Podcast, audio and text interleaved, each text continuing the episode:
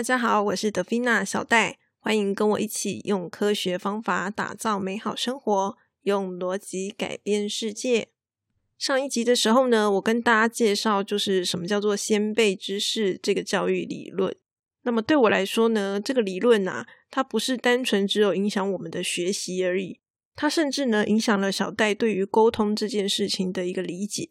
那么今天呢，我想要跟大家分享另外一个我认为也是很重要的一个教育理论，叫做后设认知。大家知道那个认知的英文叫做 cognition，然后呢，所以后设认知的英文呢，就是在认知这个英文前面加一个 meta，叫做 meta cognition。那不知道大家对于 meta 这个词有没有觉得好像有一点耳熟？我在第一季第六集的时候呢，有跟大家介绍过一个叫做 meta data 的东西。它是呢，把 data 资料这个字呢前面加上 meta，所以呢，meta data，meta data 的中文呢，我们翻译叫做全市资料，但是呢，它有另外一个名称，就叫做后设资料。所以呢，其实这个后设啊，就是 meta 这个英文的翻译啦。我那时候有跟大家介绍什么叫做 meta data，它就是解释资料的资料。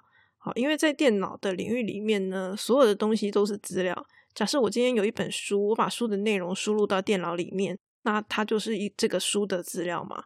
可是我不知道这个书的主题是什么啊，内容到底在做什么，所以呢，我可能就会另外写一段描述，去描述这个书的资料它是在做什么的。好，那我的描述当然也是资料一种嘛，所以呢，它就是叫做解释资料的资料。以此类推，后设认知的意思呢，它就可以说是一种解释认知的认知。不过，我觉得大家听到这边可能会觉得一头雾水啦。到底后设认知是什么鬼东西呢？那我就直接来举例好了。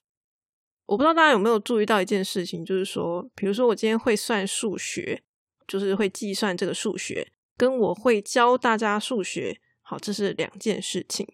就像我今天会写程式，跟我会教别人写程式，这也是两件事情。所以说，这代表什么呢？这代表了你有一个能力，你的能力很好，你会做事。可是呢，跟你能够把你会做的这件事情教导给别人，这两件事情它其实是完全不一样的一个概念。那到底这当中的差距在哪里？到底是什么东西在影响的？其实答案就是后设认知。所以呢，我的能力很强，我会算数学，我会写程式。那可是你有办法去解释？你到底是怎么样算的？你到底是怎么样写程式的？就是你是从什么样的一个，就是从零到一的过程去思考整件事情。你要有办法去说出来，有办法用口语表达出来，解释出来。那这个就叫做后设认知，就是你要能够去解释你的认知。大家听到这边有没有发现，其实小戴几乎每一集在做的事情就是这样。就是我在解释我的认知，解释我到底是怎么样思考的。那么呢，其实至少啦，对我来说，这个社会呢，大概会有两种类型的人是非常需要后设认知的。就是说，大家可以听听看，如果呢，你对于这样子两种类型的工作有兴趣的人，你可能就要考虑去提升你的后设认知能力。是哪两种类型的人呢？第一种就是老师，好，或者是什么顾问啊之类的，反正跟教学相关的，这是第一种人。那么第二种人呢，就是气化，而且这种气化是从零到一的气化，就是不是那种拿别人已经写好、设计好那个，比如说要写哪些内容的这种框架、好计划书，然后你把肉填上去，不是这一种，而是你可能是要从零开始，什么东西都没有情况下，你要有办法变出这个企划书的人，那这样子的人就会非常需要后设认知能力。那么我先解释老师的部分。老师呢，其实他有一种很神奇的能力，好是大部分的人不会特别注意到，就是大家不知道的什么样的能力呢？就是啊，假设我今天这个学期我要就是上一门课，然后这门课呢我从来没有上过，就是我从来没有学过。可是呢，我只要在寒暑假的时候呢，赶快学习，赶快 K 书，也就是所谓的备课。那么呢，开学之后我就可以教大家了，就是教这些学生了。简单说呢。老师最强的一个能力就是，只要我能够学会的东西，我就可以把这个东西教给别人。那当然有一些人可能就会嫌老师啊，老师他也不过才刚学而已嘛。但其实老师的价值是他只要能够学，他就可以说得出来，这才是老师的价值。因为大家，如果你真的有去尝试去教一个人的时候，可能就会发现说，有些东西真的不是你会你就有办法教人的。好，其实教导别人这件事情是必须要受到训练的。而且呢，其实我刚刚讲的这个，并不是只有学校的老师才这样哦。就是据我所知啦，就算今天是业界的一些顾问，因为大家也知道，现在时代变迁很快嘛，所以很多东西都是新冒出来的。那这些业师难道真的从以前就知道了吗？从以前就会了吗？其实他们也不会，好吗？所以其实呃，大家都是一直不断的学习，然后呢，把自己学会的东西呢教给别人的。那么呢，有一些人他虽然非常的专业，可是呢，如果他不擅长教别人，或者是他的个性比较木讷，不太会讲话，那么其实呢，这些人他的能力非常好。他要教你哈，他教的可能也不见得比刚学的那个老师还要好啊，不见得会比较好，因为他讲的你不见得听得懂啊。我们上一集有跟大家介绍了嘛，我们能够学得好，是因为我们的这个先辈知识有建立起来，所以呢，其实我们学的好不好，跟老师的专业程度是没有关系的，而是他能不能用我们所知道的语言讲给我们听。就像很多这个很厉害的，比如说像教授啊，好或者是一些厉害的研究员，他们讲的话呢，可能大家都听不懂。那你会说他不厉害吗？是啊，他非常厉害，他专业程度非常的好。可是他讲话你就是听不懂啊。那所以你叫他来教你吗？对不对？你还是听不懂啊。所以呢，重点是在哪里呢？重点就是第一个，我们上一集提到的先辈知识。那再来第二个就是。到底那个人他的表达能力，他有没有办法好好的去解释这些东西？所以呢，基本上所有的老师他一定都要具备这样子的能力，因为我们不可能去教一个我们根本不会的东西嘛。好，比如说我不会写程式，然后我教你写程式，怎么可能？我怎么可能教得起来？一定是我会写程式，我才教你写程式啊，是不是？我会算数学，我才教你算数学，我自己要先会呀。那我会了之后呢？我是因为有后设认知能力的关系，所以呢，我可以比较好的解释给别人听，好，大概是这个样子。那么另外一种会需要后设认知能力的人呢，就是气化。当然，职称不一定是气化啦。总言之呢，你如果会需要做这个类似计划书的，好，而且呢，你的计划呢，可能是从来没有人做过的，好，因为没有人做过，你当然要就是。想说，诶，我预计要怎么做，然后把它写成计划书嘛，对不对？那像这样子的一个过程，好，你需要的能力其实就是后设认知能力。因为呢，我们常常都会呃想象一个很美好的愿景未来，像画大饼一样，好，希望未来是怎么样？比如说，我今天要做什么一场表演，好，一个秀，但是呢，我从来没有做过啊，那我该怎么办？这个梦想要能够落地。你就必须要能够去规划所有的细节嘛，比如说我要准备什么样的东西，然后我应该要做哪些事情等等，对不对？那我我是不是就会开始拟定说，好，首先呢，我要开始准备什么样的道具，然后呢，我要做什么事情？比如说我要租场地啊，有的没的，然后我要做什么样的表演，我的时间安排要什么等等，我要把这些东西文字化，把它写下来。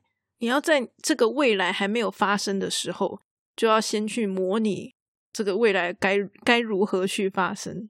写下来之后呢，我对于这个想要完成表演的这个梦想呢，是不是就会比较接近一点？好，因为我知道怎么样去执行它嘛。那所以也就是说，它是一个去解释解释我未来想象的那个蓝图，它到底是怎么样实现的一个过程。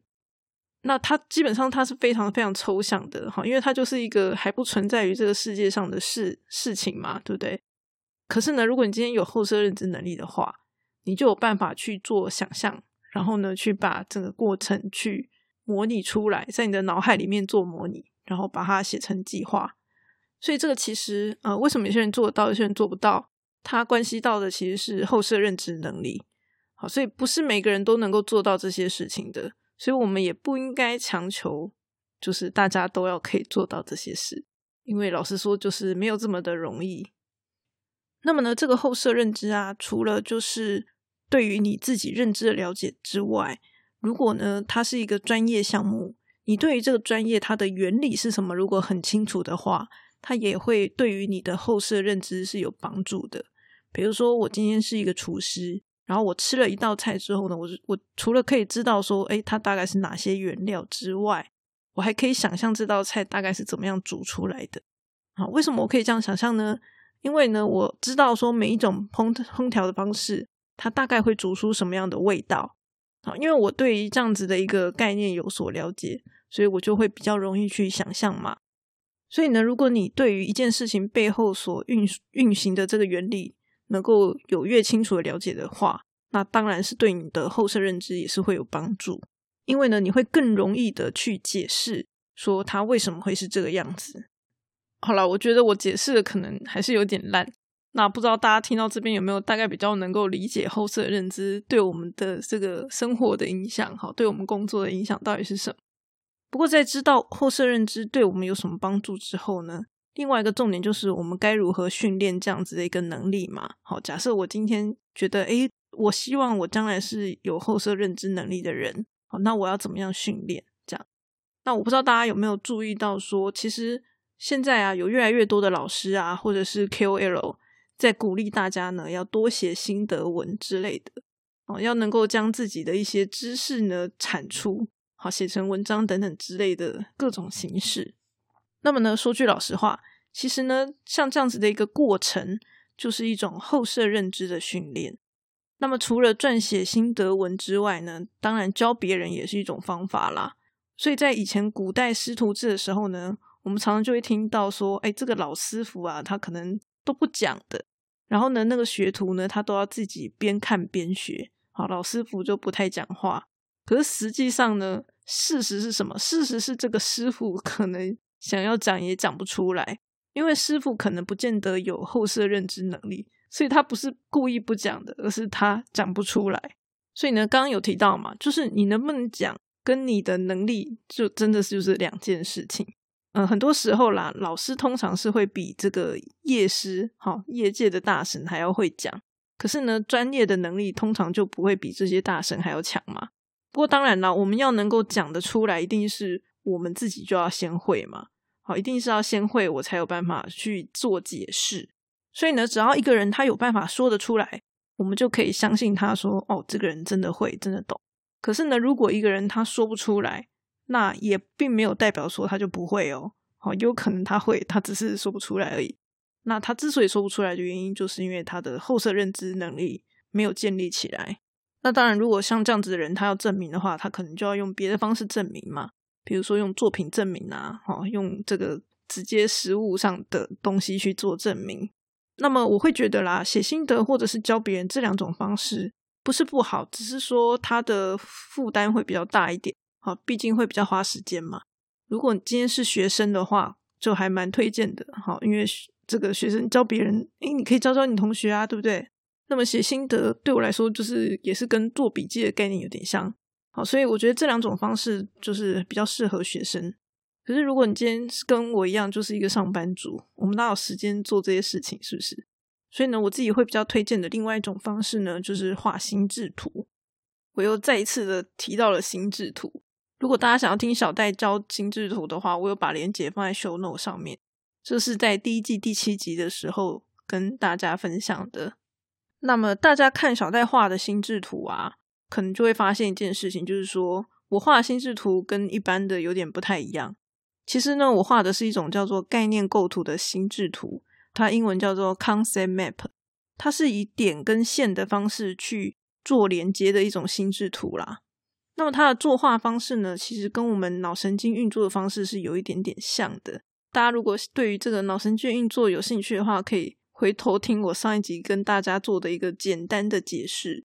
好，那因为它是有一点像的，所以其实我们很容易把我们脑袋里想的东西画出来，因为几乎就是变成是我想到什么，我就可以把它画下来的这种概念。那么当然啦，在标准的概念构图里面。它其实是有一些规则跟逻辑在的，但是呢，我是都没有讲那些东西。好，因为我会觉得啦，大家如果还没有习惯画图，或者是说我们的逻辑可能还没有那么好的时候，就是去考虑太多的规则呢，也不见得有比较好。我建议大家呢，就是比较随心所欲画一点。好，你想怎么画你就怎么画。那如果你想要去检查你脑袋里的东西，好，你画的东西到底对不对？那等你画完了之后呢，你再来去做调整。我觉得这样子会比较好。因为如果你想太多的话，那我觉得这个在画的过程、画的当下的这个挫折感是很重的。我自己是不喜欢这样子啊，所以呢，一开始的时候就先随心所欲画就好。然后等到画完了之后呢，如果你想要去检查一下有没有呃哪些东西不对啊，或是少了什么之类的，那么之后再去检查。那么我觉得它的好处就是说，它有办法去检视好，或者是修改我们脑袋里面看不见这些概念。而且呢，它的应用范围算是比较广泛的。像我们传统常常画的是流程图啊，或者是架构图等等，这种图呢，它呃，它也会增强我们的后设认知能力哦。可是啊，这种图它都是比较嗯，就是你不能乱画啦。简单说就是这样子。然后呢，就是只有在特殊的时候，你才能够画这样子的一个图形。好，就是应用的范围比较有限，然后而且它的规则又比较多。好，你也不能乱画等等。所以呢，我就比较不建议。好，我建议大家就是，如果你要训练后设认知的话，就是画心智图就可以了。所以呢，小戴常常说自己不是一个很聪明的人啦，但是呢，我肯定就是一个后设认知很强的人。好，因为呢，我有办法把自己呃怎么样进行判断的这些过程，把它讲出来嘛，解释出来嘛。好，所以就是我有办法去解释我的认知，我是一个后设认知能力强的人。那为什么我可以有这么好的后设认知能力呢？我觉得是因为是这样啦，就是我其实从国中开始就会教空学功课嘛，然后呢，我在五专的时候呢，我就立志当系统分析师。那系统分析师他其实是有一点点类似软体气化的一种工作，所以他其实也是比较偏气化类的工作。然后我那时候也去学习各种这种系统规划的图表。然后我现在的职称就是系统分析师嘛，也就是说，我本来就是要花很多时间在画图。那么当然啦，我大学的时候跑去念教育相关的科系，这也是有一个影响啦。然后我在研究所的时候呢，我写论文就是专门在做概念图的，好，所以我对概念图这个东西非常非常的熟悉，因为我论文就是做这个。那我在第一集自我介绍的时候呢，也有跟大家介绍说，哎，其实我已经写了十几年的文章了。好，虽然就是懒懒散散的写，对，但是也是有写了蛮久的嘛。当然，以前写的是比较偏城市的啦。总而言之呢，嗯，你会发现我刚刚讲到的几种这个可以增强后设认知能力的方式，我全部都有做好，而且呢，做的这个数量还不少，这样子。所以我觉得有时候是这样啦，比如说人家说我诶这个城市设计这么厉害，我说哎，拜托我写了十年城市，难道还会烂吗？是不是？好，所以这个 后设认知能力都已经这么久了，当然也不会烂啦，是不是？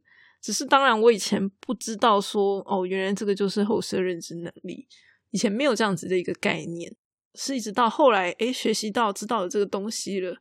然后呢，才慢慢开始发现说，哦，原来我是后设认知能力很强的人，大概是这样。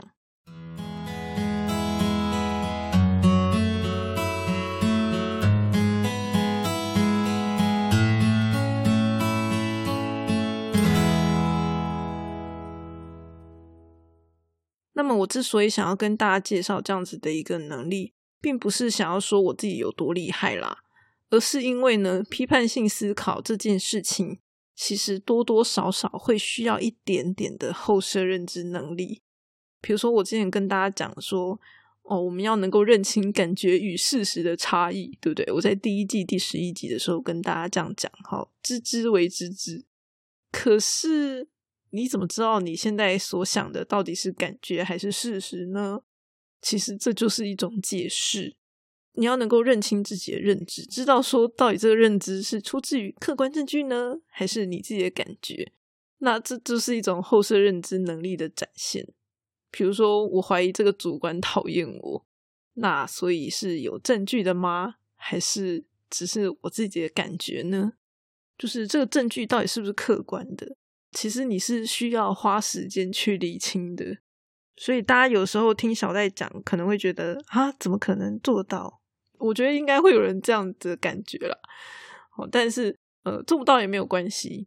对，总而言之，如果你想要做到的话，也许你可以考虑训练你的后设认知能力啊，因为可能缺少的就是这个东西。就是如果你不太能够去理清你自己所想的东西的话，好，可以朝这个方向去进行。那我们知道，这个批判性思考就是常常要回答为什么跟如何嘛。其实为什么跟如何这个回答，它就是一种呃引导我们去进行后设认知的提问。比如说，像我今天要做 podcast，我就会问自己说：，诶，我为什么会觉得做 podcast 是有搞头的呢？它真的是有搞头的吗？还是这个只是我妄想而已？或者是说，我们今天向主管提案的时候，主管都会要我们提出一些证据去证明这个提案是好的，然后有可能成功的嘛？那我们常常就会觉得说，这件事情我根本都还没做啊，我要怎么样去证明？我都还没做啊，对不对？那其实这就是属于气化的一种，就是你还没有做没有错，但是你要能够证明它。那我们就是要把中间的过程，好想办法去提供对应的证据等等。好，这些东西，嗯，如果你没有后设认知能力的话，其实会很难做好。所以我不知道，有些主管可能就会觉得你应该要会，但以我的立场来说，我觉得不会是正常的。好，因为并不是每一个人都有后设认知能力，而且实际上呢，因为我们并没有任何一门课专门在做后设认知能力的训练，所以大家普遍都是不好的。所以呢，跟主管提案的时候呢，主管常常就会问说：“为什么？为什么？”就是这种类似五 W E H 的问句嘛。可是呢，这个问句呢，它是一个引导，就是引导你去思考的方向。它并不是答案，你要能够写出这个答案，是因为你有后设认知能力。就像那个数学题目，如果你数学能力不好，你根本写不出答案呐，对不对？但是呢，可能长官是不会这样想的，长官就会觉得说：“哎，你要想啊，啊，问题就是想不出来啊，对不对？我们如果想得出来，我们就不用烦恼了嘛。所以就是还是那句话，不是我们太笨。”而是因为我们没有受过那样的训练，好，我们没有受过后设认知能力的训练，所以就像我讲的，能力强并不代表他有后设认知能力，不代表他能够解释，不代表他能够教。所以像我遇过很多工程师，他们都很厉害啊，能够写程式，哦，可以写出很厉害的程式，可是他们没有办法去解释他们的程式，那代表他们很笨吗？也不是这样子啊，因为他能够写出程式嘛，是不是？他们也很厉害。好，所以其实他就是不同的能力，只是大家对于这个能力呢，并不是那么了解。不过对我来说啦，就是我并不觉得所有的人都一定要有很强的后设认知能力。对各位听众来说，我觉得大家就是想想看，你觉得当你有困扰的时候，你可以训练一些，只要他能够足够应付你的工作跟生活就好了。因为毕竟训练后设认知能力这件事情也不是那么容易，哦，它是一个很缓慢的累积的过程，所以呢，就是大家是凭自己的需求需要去做训练就可以了。因为我觉得这个世界目前是分工的非常厉害嘛，好，所以其实并没有需要非常多后设认知能力很强的人，比如说像便利商店的店员，他们要做的事情非常多啊，十八般武艺非常厉害，可是。他需要后设认知能力吗？其实好像也不需要啊，他只要会做事情就可以了。或者是说，像水电工，水电工其实也是我们生活中不可缺少的角色嘛。可是他也不太需要很强的后设认知能力。对我来说啦，这个世界所有的工作都是有人要去做的，否则你能够想象今天全世界的便利商店突然关门的模样到底是什么样子吗？好，因为假设如果这个便利商店的店员没有人要去做了，那那便利商店就会关门嘛，对不对？好，所以你愿意待在那样子的一个世界吗？就是他可能没有便利商店，没有水电工，只要不需要后设认知能力的工作，就没有人要去做。你能够待在那样子世界吗？当然不行啊，因为其实百分之八十的工作可能都不需要后设认知能力。老实说是这样子。比如说像盖房子也不需要嘛，对不对？那我们是不是就没有房子住了？所以后设认知能力它确实是一个比较困难一点的认知能力，没有错。可是也不过就是这样子。好，如果有需要就去训练它，没有需要的话就放在一边，没有关系。我我认为是这个样子啦。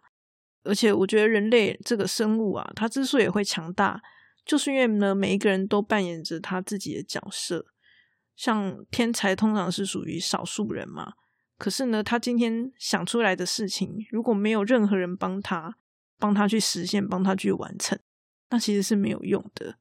好，比如说像 Elon Musk，他超强，对不对？可是如果没有他手底下没有任何的员工去帮他做事情，那他再怎么强都没有用啊。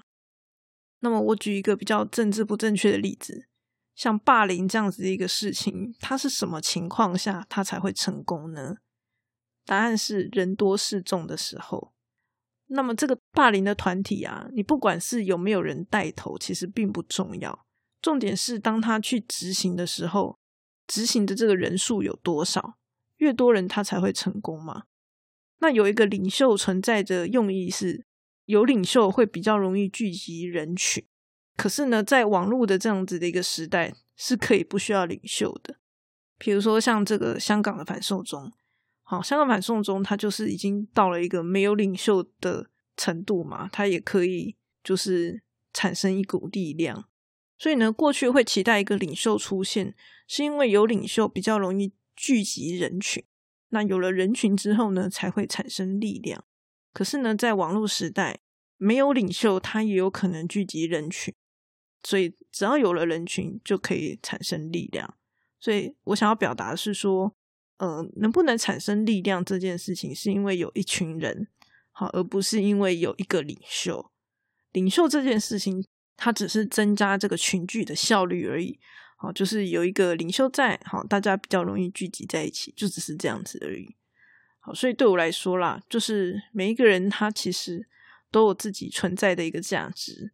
就像最近也有这个，比如说像日本人，好，或者是像北女的学生，他们都是在陪人家聊天，或者是陪伴，透过这样子的方式来赚钱。也就是说，每个人他其实嗯都会是有价值的。那么，脸书跟 YouTube 它之所以很强大，也是因为我们都在用它嘛，我们拼命的使用它，所以它才会强大，因为它聚集了人群，所以能够产生力量的是因为有一群人。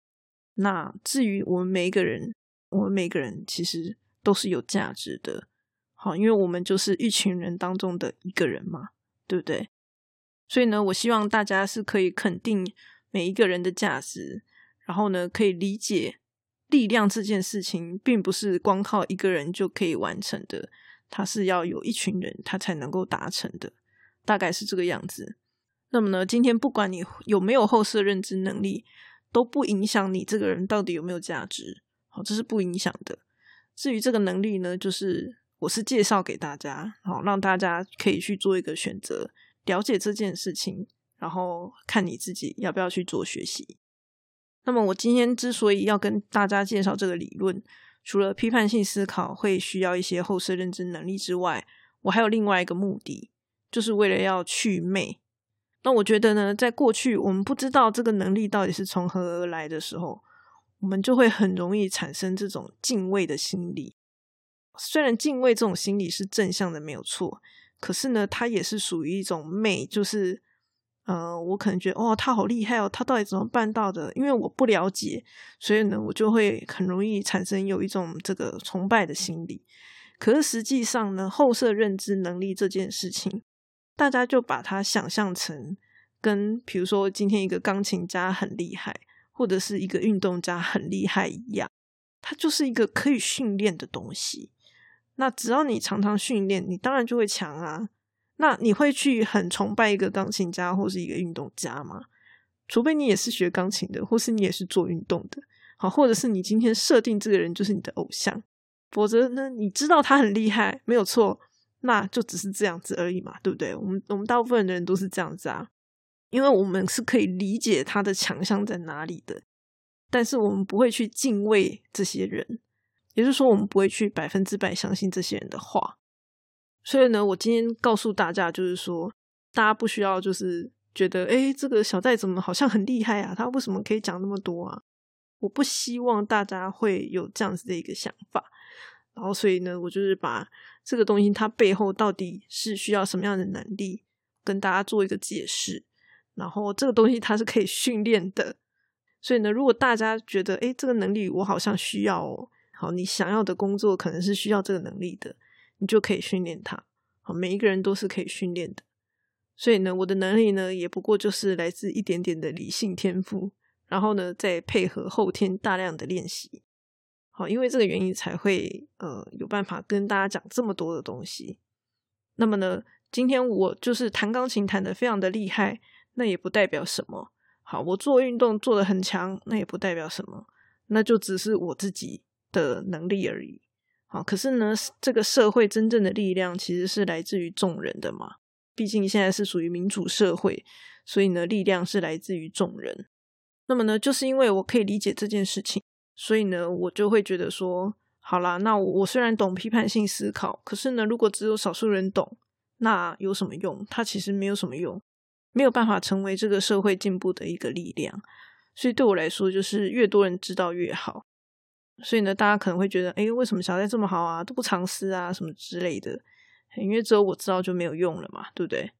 那么当然啦，就是大家听完小戴讲的这些东西，好，不管是这些理论也好，或者是什么批判性思考等等也好，就是如果你知道了，你听完了，可是呢，你也没有特别想要学习，那我觉得也没有关系。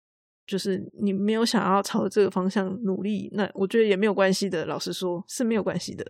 至少至少在听过小戴的 podcast 之后呢。我相信大家对于这些东西的原理，好或者是概念会比较清楚。好，对我来说，光是这样子就有很有用的。为什么呢？因为呃，当然，如果你现在就觉得有用，你就拿来拿起来用嘛，对不对？可是如果你现在觉得用不到，那你就把它放在一边，我觉得也没有关系。因为将来有一天，如果当你有需要它的时候，你就会知道该怎么样去做判断。好，你就会知道该怎么样去做选择。所以，嗯，我相信啦，我相信我讲的这些东西呢，对大家多多少少都会有所帮助的，至少可以就是降低一点大家走错路的这个机会。好，所以呢，我今天做 podcast 的这个目的呢，就是为了如此。